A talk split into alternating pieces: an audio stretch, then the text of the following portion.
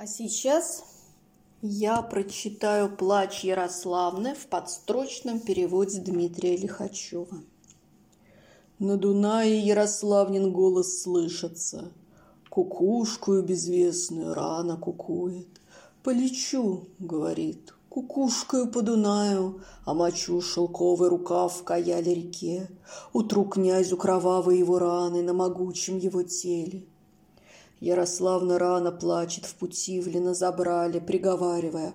«О, ветер ветрила, зачем, господин, веешь ты навстречу? Зачем мчишь хиновские стрелочки на своих легких крыльцах, на воинов моего милого?» Разве мало тебе было под облаками веять, Лелея корабли на синем море? Зачем, господин, мое веселье по ковылю ты развеял? Ярославна рано плачет, в пути в Легороде на забрали, приговаривая. «О, Днепр Славутич, ты пробил каменные горы сквозь землю половецкую, ты лелеял на себе Святославова насады до станы Кобякова.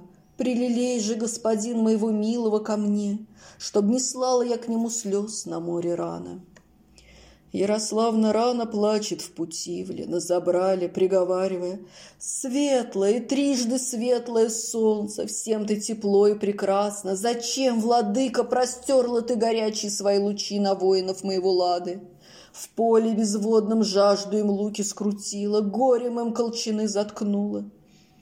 Прыснуло море в полуночи, идут смерчи тучами. Игорю князю Бог путь указывает из земли половецкой в землю русскую, к отчему золотому столу.